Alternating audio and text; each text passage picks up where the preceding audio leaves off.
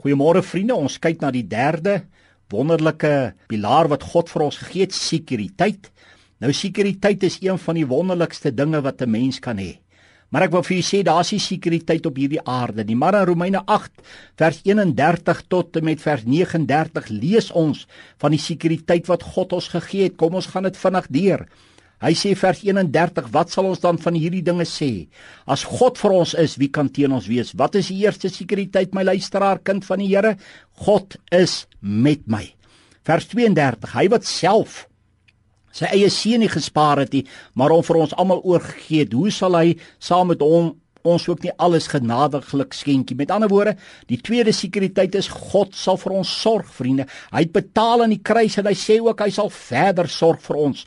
Vers 33 Wie sal beskuldiging inbring teen die uitverkorenes van God? God is dit wat regverdig maak.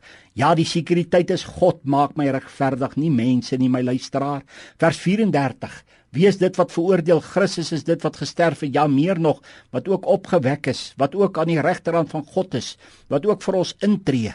Die vierde sekuriteit is Jesus tree vir ons in. In 1 Johannes 2 vers 1 en 2 sê uh, Johannes dat hy tree vir ons in. Hy het verzoening gedoen. Is dit nie wonderlike sekuriteit nie? Vers 35: Wie sal ons skei van die liefde van Christus? verdrukking of benoudheid of vervolging of honger of naaktheid of gevaar of swaard soos geskrywe is om die, om u ontwil word ons die hele dag gedood ons is gereken as slagskape vers 37 maar in al hierdie dinge is ons meer as oorwinnaars deur hom wat ons liefgehad het my luisteraar hoor hier vanmôre kind van die Here God se sekuriteit is hy sê jy's meer as 'n oorwinnaar.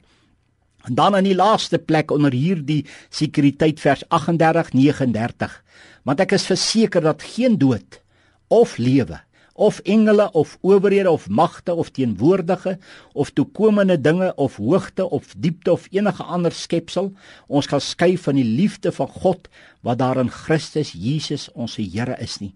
Die sekuriteit is in die sesde plek niks sal my skei van sy liefde nie Weet jy hoekom? Omdat ons in sy hand is. Omdat ons sy kind is. Is dit nie wonderlike sekuriteit vir môre? Daarom moet ek en jy net by hom bly. Daarom moet ek en jy hom dien. Daarom moet ons hom volg. Kom ons prys sy lieflike naam vir môre dat ek weet hy het vir my bewerk sodat ek nie hoef bekommerd te wees nie maar sodat ek sekuriteit kan hê. Hy sê mos, hy het vir ons nie 'n gees van vrees gegee nie, maar van krag, liefde en selfbeheersing. Prys sy lieflike naam. Amen.